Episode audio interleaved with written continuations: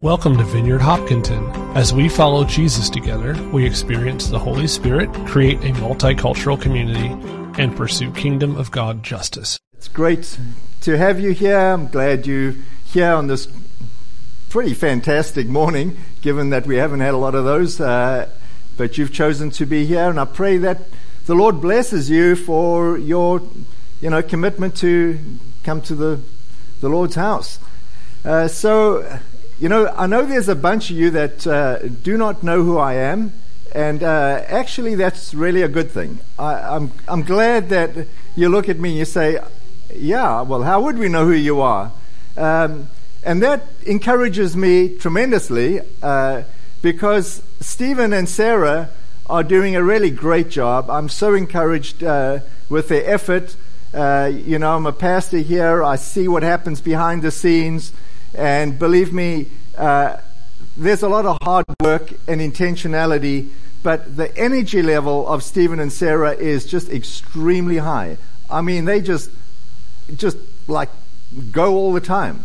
And so I'm really delighted that today they're not here. They actually away at the Vineyard uh, USA National Conference. Once a year, all the Vineyard churches in America get together, and it's a time to just catch up with each other and to relax. So, uh, you know, if you've joined the church recently, uh, you've connected with Stephen and Sarah, and um, um, that's why you don't know who I am. But I am the founding pastor. Uh, in fact, we started the church uh, this September, will be 25 years. So, uh, pretty good milestone that we've, that we've reached.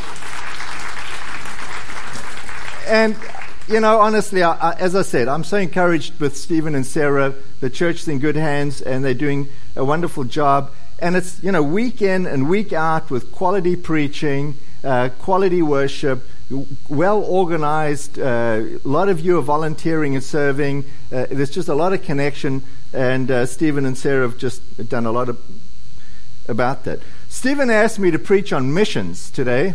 So uh, we've been going through uh, series with the king, the kings in from you know, Old Testament Book of Kings, and uh, but today I want to talk about the kingdom of God uh, and specifically missions.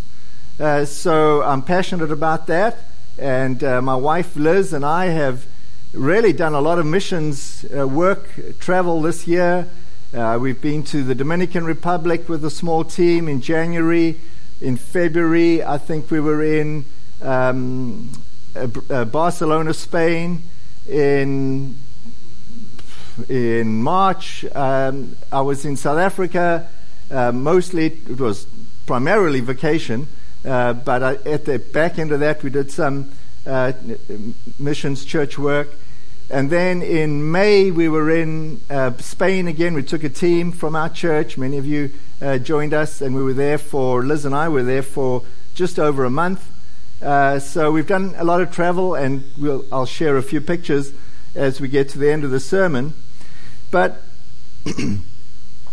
to try and understand missions and uh, what it's all about, sometimes it's good to just sort of pan back a bit and see God's big plan and big picture, and not only what God's big plan and big picture is, but how God wants each one of us to be part of what it is that He's doing on planet Earth at this particular time. Uh, so, you know, if you if you're doing a jigsaw puzzle, uh, sometimes you don't get to see the big picture. Uh, you're just trying to figure out like how does this one piece fit and connect with the next piece. And sometimes that's the way it is when we're trying to figure out, God, will you use me? Uh, where do I belong? How do I connect? You're like one puzzle piece, just like, where does it fit? And where am I going to feel comfortable? But it is kind of nice, if you can, to see the panoramic view of like how your piece fits into the big picture because for people like me, that just makes sense. Uh, it's inspiring. And so, if I had to sort of do a thumbnail sketch, uh, which is pretty difficult, of the whole Bible and, and of uh, God's work on planet Earth, uh, you would see that God created the world. But He didn't create it uh, to be run independently. He wanted to have relationship with humans, created us in His image, and has made uh, numerous uh, attempts to help us to connect with God. And He chose the, the Jewish people as a people group to represent Him. And the big plan was that they would follow Jesus, uh, follow God, love God, and everybody in all the other nations would say, "Man, we want in. We want to, we want to know that God." But we know how the story went, and it didn't go according to plan because humans tend to uh, make mistakes. We'd call it sin. And so it separates us from God. But meantime, God knew all along that this is our nature, and He had to come back and say, Listen, I really love you, and I really want to have a relationship with you, and I really do want to know each one of you personally. And so Jesus, like supernaturally, comes to planet Earth and he says, Listen, I am fully God, but I'm also human so that you can relate to me and identify with me. And by the way, I've just fulfilled all these promises in the Old Testament, and I'm going to do something new, which is why we call it the New Covenant or the New Testament, because Jesus is saying, I want to have relationship with you. And then, of course, Jesus came so that he could expand or proclaim the kingdom of God, tell us what our part is in it, uh, established the church, and then he died. And then he rose again. And then when he rises again, he kind of communicates the same message.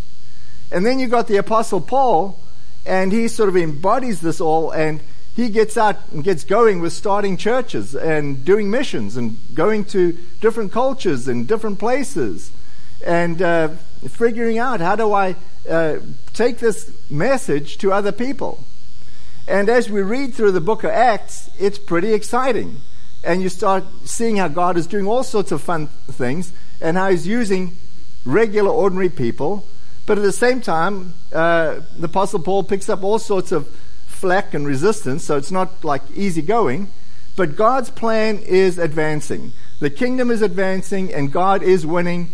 And the ultimate plan is that Jesus is going to return, and He will return on planet Earth and we will have relationship with them and it'll be sort of like it was back in the Garden of Eden, where you know Adam and Eve were tending the garden, they had something to do, but they got relationship and connectivity with God, and it's paradise. There's no more pain, there's no more suffering, and so we're looking forward to that time. But in the interim time, uh, God has given us uh, what is called the church age, which is a time for us to uh, tell everybody about the kingdom of God. So, that in a snapshot is sort of one way of summarizing the Bible. But when the Apostle Paul goes and starts all these churches, he's forever starting or ending his letters with greetings. Hey guys, greeting from Paul and whoever else is with them. And there's a sort of sense that the Apostle Paul is connecting different churches and just making sure that they understand that they related or at least uh, connected to the church in Jerusalem or each other. And so, in a similar way, I've got a, a fantastic uh, video for you. This thing is super long, uh, so you're going to watch this. Uh, no, I'm being, uh, I'm joking. This thing is super short. Uh, you know, because there's always pressure in church, especially with Stephen. Like, they do a lot of great videos. And so, if ever I give Stephen a video like, eight seconds. So this one like beats his recommendation. This is only four seconds. So if you blow your nose, you're going to miss it. But uh, here is uh, the, the church in Barcelona, Spain, and they are sending a greeting to you guys today here in Hopkinton. So uh, let that roll, Tracy. Hello, Hopkinton! Okay, that was it.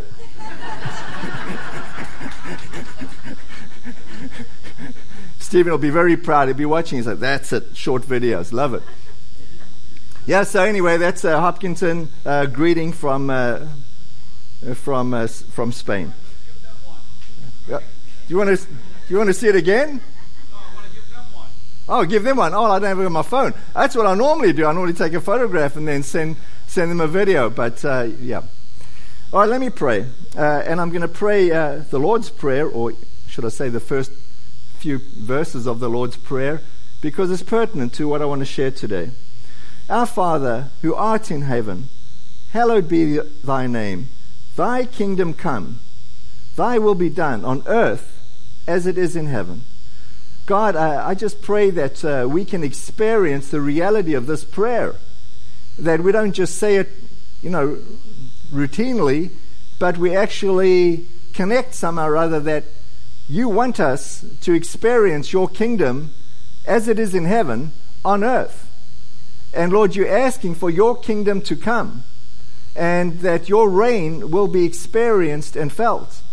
So, Lord, I just pray as I'm preaching today that you would speak to us and show us what is our role, how do we connect, uh, what is our part in, in advancing your kingdom, experiencing your kingdom, having your kingdom come. So, Lord, just empower my words uh, in your name, Jesus. Amen. You know, one of the uh, challenges when you've got uh, like the Lord's Prayer, which you just have learned, and then you start reading it in a, sort of the contemporary form of the Bible, it just doesn't seem so great. And so as uh, folks get older, you know, older folks tend to like tradition and routine, and younger folks generally, not always, tend to like to do things their own way.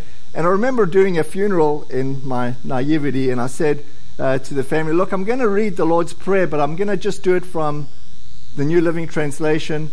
And this one person just erupted.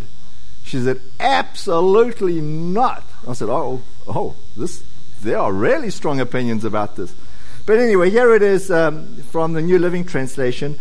Our Father in heaven, may your name be kept holy. May your kingdom come soon. May your will be done on earth as it is in heaven. One of the benefits of reading it in a different translation is you, you, you kind of, the, the words jar you a little bit because it's not just routine and makes you think about it. But this idea of God saying this is how He wants us to pray. God wants us to be partakers, to be active uh, in what it is that He's doing today in the world. And it's an invitation for us uh, to, to join Him. So, uh, you know, I, I am pretty passionate about the kingdom of God, uh, the teaching about the kingdom of God. The vineyard movement uh, really spends a lot of time explaining what does this mean, the kingdom of God, because this is what Jesus would preach about and teach about on and on and on. And if you read through the Gospels, uh, Matthew, Mark, and Luke, uh, those three, you'll notice the kingdom of God comes up a lot. And if you try and analyze what is Jesus saying or meaning by the kingdom of God, particularly the tenses. Is it future? Is it present? Is it near? Is it about to happen? And you'll quickly realize it's all of that, which is what makes it intriguing and uh, really helps you to read it again and again to see, well, what is Jesus actually saying? So uh, I encourage you to note that. But I am saying this if you want to be used by God, you should join uh, in the things that Jesus is passionate about. And Jesus is passionate about advancing the kingdom of God and the church. Or should I say, Jesus is passionate about advancing the kingdom of God via the church. And if you want to be used by God, get excited about the things that Jesus is excited about and partake in the things that Jesus is doing, which is advancing the kingdom uh, via the church. And that gives us a tremendous amount of uh, opportunity uh, to serve in different capacities, whether it be, you know, in missions, what I want to talk about now, or, you know, in the church generally, because this is, this is the, uh, the instructions from the Lord for the church, is to go into all the world and make disciples. Uh, and so that's what we're doing. But let's just get this sort of thread here uh, how Jesus went about things and how this sort of should be the way we keep following these this thought. Right in the beginning, Jesus gathers his 12 disciples and he, he says this in Luke chapter 9. I'm all over the Bible today, so I'm just going to uh, read. But in Luke chapter 9, it says, One day Jesus called together his 12 disciples and gave them power and authority to cast out all demons and to heal all diseases. Then he said to them, uh, then, he, then he sent them out to tell everybody about the kingdom of God and heal the sick. Okay, so Jesus prays for them. He says, Go and do this. And they're enthusiastic because they've been hanging out with Jesus. But then there comes this moment which we all face. It's like, wait, I need to do that? And how exactly am I going to heal the sick? Uh, and how exactly am I going to demonstrate, preach, tell everybody about the kingdom of God? Uh, Jesus, did you notice that I'm not you? And and so the disciples go off and they basically fail dismally. And Jesus is like, good job, good job. He doesn't say, don't do it. Uh, in fact, he gathers more disciples later on the next chapter in Luke chapter 10. It says, Now the Lord chose 72 other disciples and sent them ahead in pairs to all the towns and places he planned to visit. Jesus was strategic. He was going to advance the gospel. He's going to go to all the other towns and places, and he sends these guys out in front of them with these instructions. Heal the sick and tell them the kingdom is the kingdom of God is near you now. Okay, notice the tense. The kingdom of God is near because Jesus is about to come to these towns and he's telling them the kingdom of God is near. So the 72 go out and they have a similar experience. Like, what? What do you want me to do?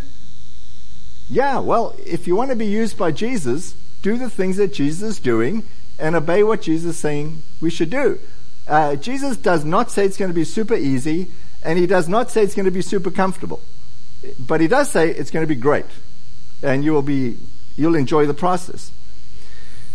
Then Jesus dies and is resurrected, and uh, he meets with the disciples again, and he says this in the book of Acts, chapter 1.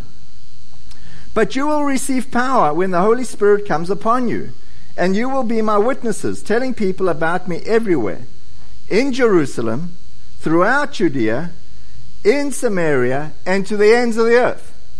So basically, uh, the way some have understood this is look, the most important area is Jerusalem, or the place that you planted in.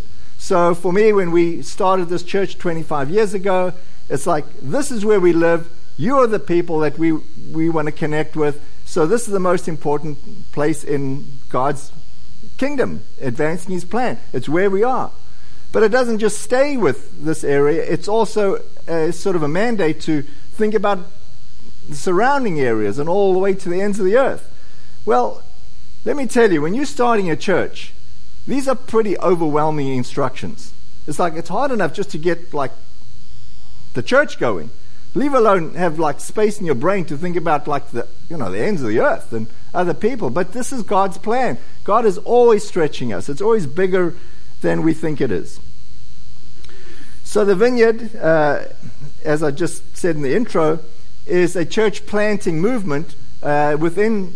It started in California and grew throughout the states. It grew pretty quickly in the early stages, and uh, then it grew really quickly from here. It started in southern Africa and boy, the Vineyard Church is healthy and doing great in Southern Africa. And they just gone from South Africa all the way up, um, just like massive numbers. Uh, really I- impressive. And then there was a great connection in the UK. And um, that's where the vineyard really got roots. But today, the vineyard is all over the world. It's strong in Central America and South America. It's also surprisingly strong in a lot of the Muslim countries. So um, there is a missions focus to the vineyard. We're a, a church planting movement. And so when we do missions, we're thinking like, okay, how do we start other churches? How do we plant? How do we get local people in foreign countries to be the leaders of a church in the area? That's that's the goal. But let me uh, let me ask this question: Why should we be motivated to do this? What most motivates us to want to plant a church or to do missions? And, uh, you know, the, the first sort of knee jerk, knee jerk response would be, well, out of obedience to what God has told us to do. We just see the way He treated His disciples. He's given us the Great Commission, so like get on with it. And so it's in obedience to God's word. And I'd say, well, that's one of three things. But I think there's something which is perhaps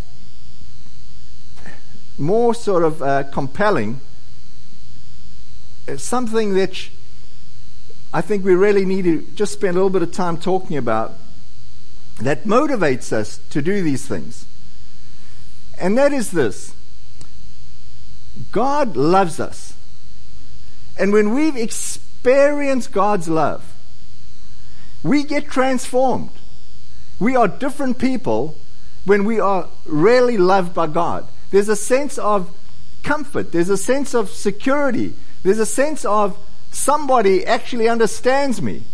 And there's a sense of, man, I know I'm different to everybody else and I've got different like quirks and interests and whatever, but God actually made me this way. And there's a comfort in that. And there's a comfort in experiencing God's love. You know, it says this in uh, 1 John, 1 John 4:19. We love each other because he first loved us. And I don't want to I don't want to just jump over this because we, we take this for granted. It's like, yeah, it's kind of obvious. But it's but it's absolutely fundamental. It's absolutely fundamental that we each, each one of us, experience God's love for us. We really you know, to, to obey somebody afterwards is secondary. I mean, it's similar to like if you're training, uh, doing a dog doing obedience training. The way that this thing works is the dog needs to love you. I mean, the dog needs to, you, you need to have some sort of relationship with your dog. You need to like love your dog and the, the dog needs to somehow be connected with you. And then the dog wants to obey you. And so you do treats and whatever not to, to get it going. But if you have no interest in dogs and no love for dogs, it's just not going to go well. In a similar way, if we experience God's love, our natural response is we want to love Him back. And we want to do things that please God because it's, it's pleasing to Him and it's rewarding for us. So I think if, if we're going to do church planting, the motivating factor is sure, obedience to the Word of God. But I also say it's understanding that God has loved us, and out of this love, there's a desire for us to tell other people about this God. This is a wonderful thing when we can tell others and see their lives changed or transformed by the love of God. And yes, it's totally mysterious because we have no ability to change somebody else. And heaven forbid, if you try it, it doesn't go well. But when God does it, it goes really well. Uh, and it's super freeing and it's encouraging. So, uh, yeah, so the three things I'd say is obedience to God, understanding God's love, and the desire to want to love others. And I do agree, it does need a sense of calling. Uh, not everybody's got the similar interests, but there is a sense of, uh, of calling. And uh, I think it, that's important. Uh, I also want to just pause for a second and talk about the church or more importantly, God's love for the church, or Jesus' love for the church. Believe me, I am a pastor, and I can tell you many horror stories about the church, including horror stories of my lack of perfect leadership. And anybody that's been on the board of any time is like, oh, Rob, really? You know, okay, we'll pray for you again, you know. But believe me, Jesus, it's a mysterious thing. Uh, you feel very human, often leading the church. Jesus loves the church. Now we get it that Jesus died for us. But what people don't get is that Jesus died for the church. And there's a sense of, no, Jesus died for me personally. Oh, yes, he did. But when we say Jesus died for the church, it's like, oh, I don't know. The church has done a lot of bad things. And I, I agree. The church has done a lot of bad things. And I sympathize with folks that have been hurt by the church. And I repent about people that I've hurt in the church. Uh, it's a weird thing that Jesus has designed this thing that He's going to do it through the church, and the church is going to be run by humans, and we're going to have the help and the experience of the Holy Spirit doing it with us. Listen, it is mysterious. But what I am saying is if you've got bad opinions about the church, yeah, I can understand. Deal with the hurt. But some or other, it's like, I mean, how do you say to Jesus, Jesus, I really love you? And Jesus says, Yeah, but I really love my church. Well, I hate the church, but I really love you. And she's like, Yeah, but I love the church. And he say, Yeah, well, I couldn't care less about your church. I just love you. And Jesus like, Well, if you hate my church, it's like saying, Look, I like you, but I hate your kids, man. I just really hate your kids. Can we just like visit without your kids? You know, it doesn't go too well with a parent. They're like, eh, you know, I kind of love my kids. And if you say you hate my kids, yeah, well, well, that's how Jesus feels. And and honestly, I've had to wrestle with this a lot. Like, okay, so I prefer certain churches. I actually love visiting churches. I like the church generally. Uh, I love the different styles and the way people go about it. I love to see the supernatural work of God happening through ordinary churches. Uh, let me just pause here for a second and read a, a scripture verse on this. In Ephesians, and I'm going to summarize this, pulling out the pertinent parts. Ephesians 5 25 through 27. Christ loved the church he gave up his life for her to make her holy and clean, washed by the cleansing of God's word. And very quickly we see a parallel. Okay, God loved us. He's washed and cleansing us through the cross.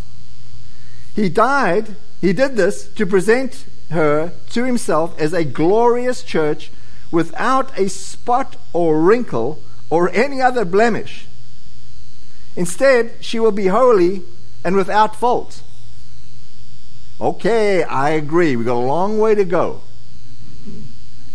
But this is God's plan. And you know what? It's similar to God's plan for you. He looks at you and he says, Listen, I see you without blemish and without fault, and, and I've forgiven you.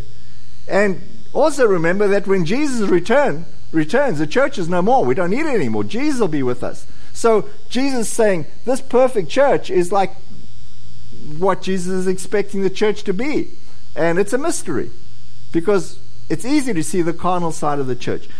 I guess if you look at John 17 23, Jesus saying he's praying to God before being crucified. He said, Man, can we have unity? Can the whole world see that uh, you and I love each other because there's unity within the believers and within the churches?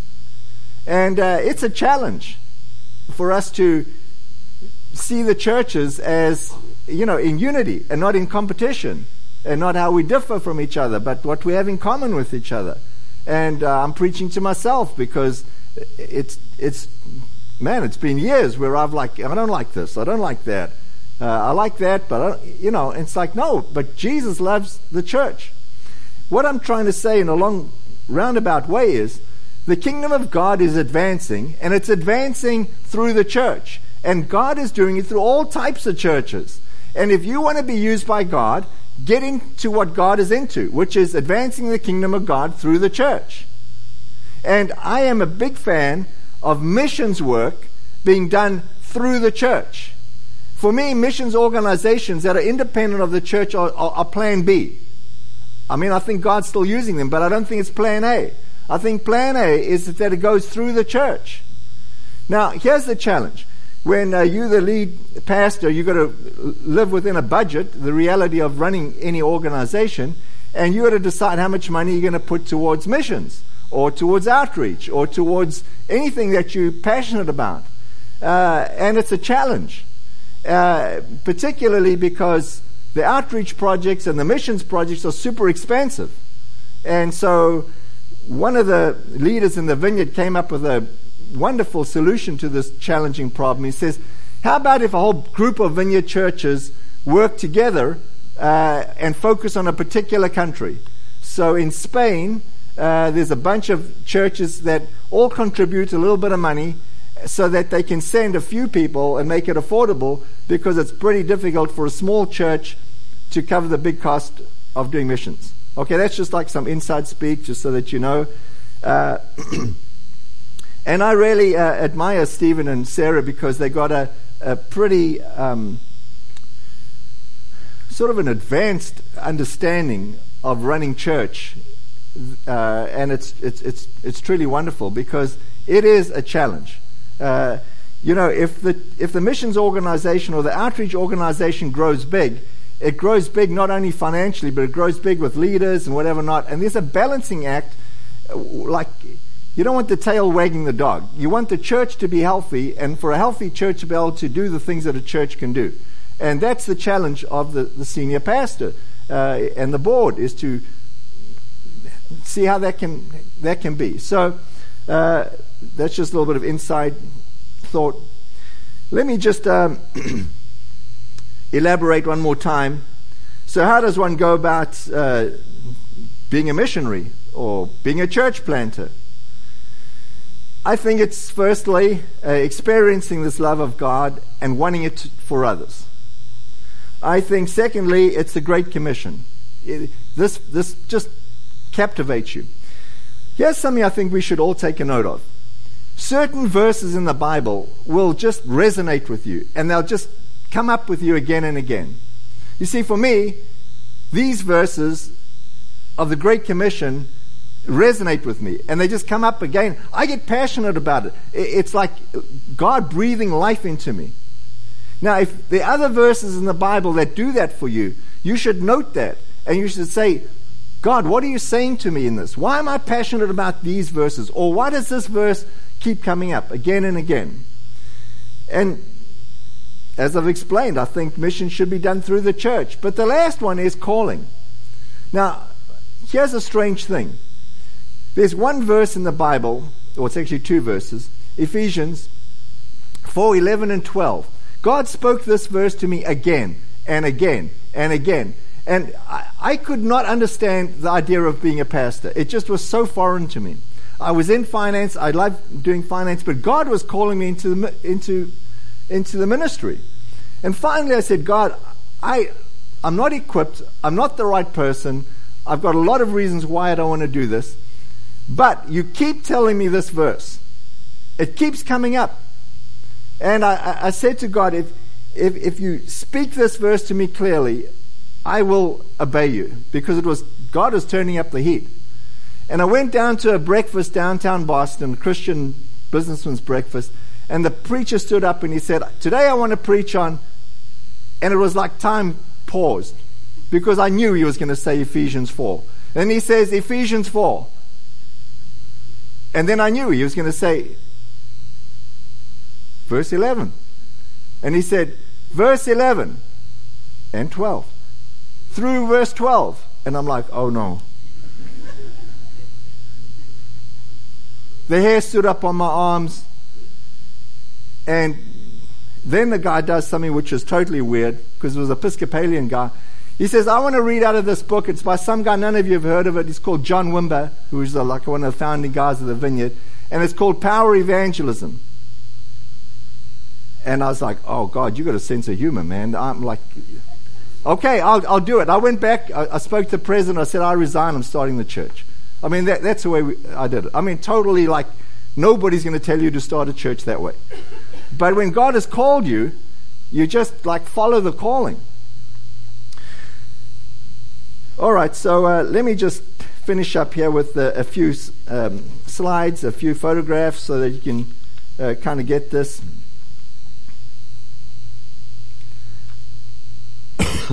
All right, let me uh, pick, pick, pick this up. So here we are. This is January. We're in the Dominican Republic, and I'm eternally thankful for Lucille, who uh, was l- living down there as a missionary, and Bernadette, her daughter, was working on staff for me. And she said, How about we do a missions trip down to the Dominican? I thought that was a great idea. I wanted to char- plant churches. Everybody else wanted to do feed the poor and do workshops and whatever people's passions and giftings were. And uh, lo and behold, uh, we uh, started the church down there, and I think it's been going for about 17 or 18 years.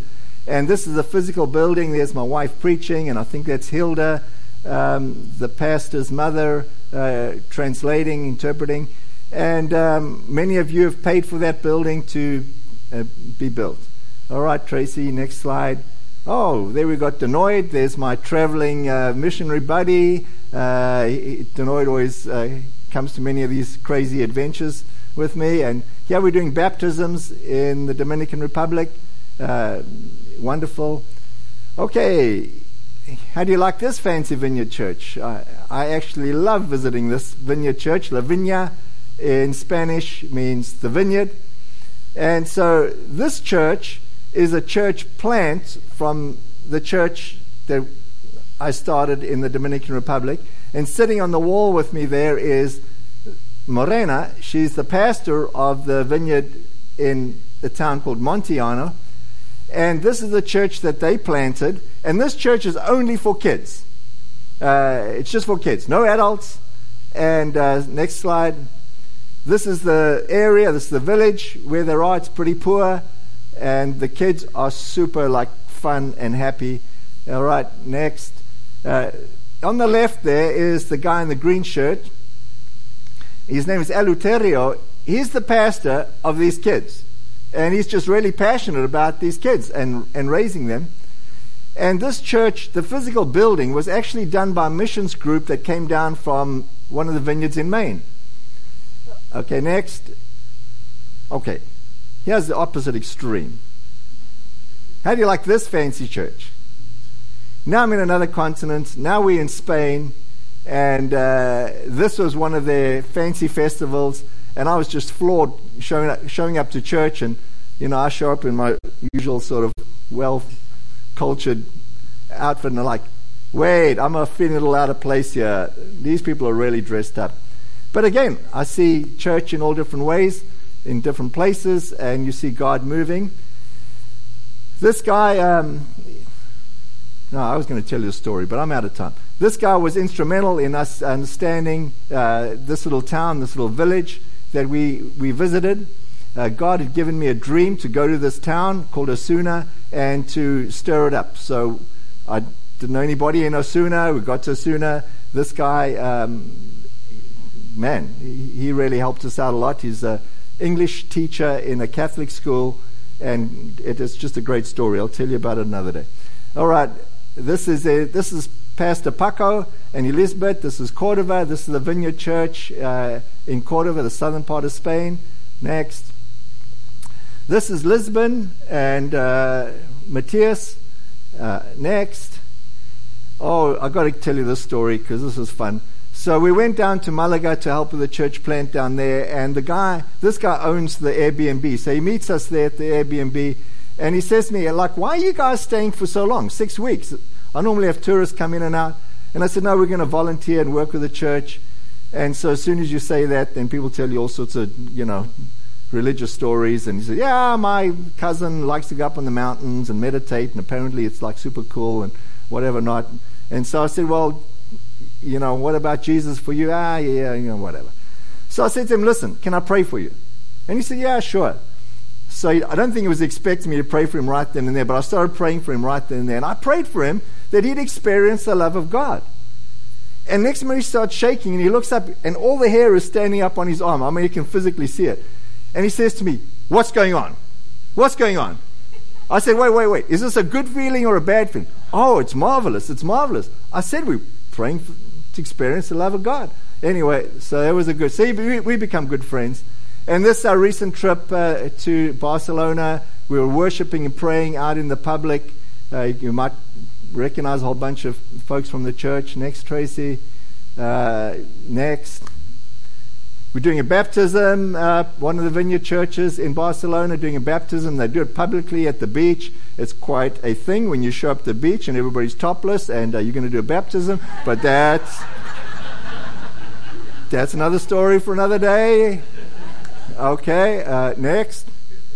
Uh, this is uh, us doing a Bible study in Malaga at the at the beach. I like to do Bible studies out in the public at the beach. We did worship. It was awesome. It was a wonderful night.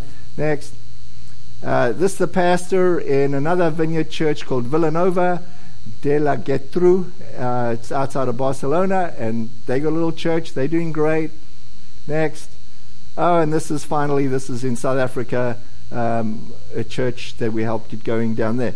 So, uh, yeah, that's missions, guys. Uh, it, there's a lot to it. But um, want to have the worship team come on up. Let me just reiterate what I said to you. What scriptures are pertinent for you? Which ones are resonating with you? Take notice of them. Read them again and ask God, God, why are these particular scriptures so pertinent to me? And God, what is it that you're doing in me, or what is it that you're asking of me? How do I uh, participate in what you're doing with these particular scriptures that are so pertinent for me? Because this is the way you'll feel like where you plug in and what gives you life and what you'll find extremely rewarding and enjoyable.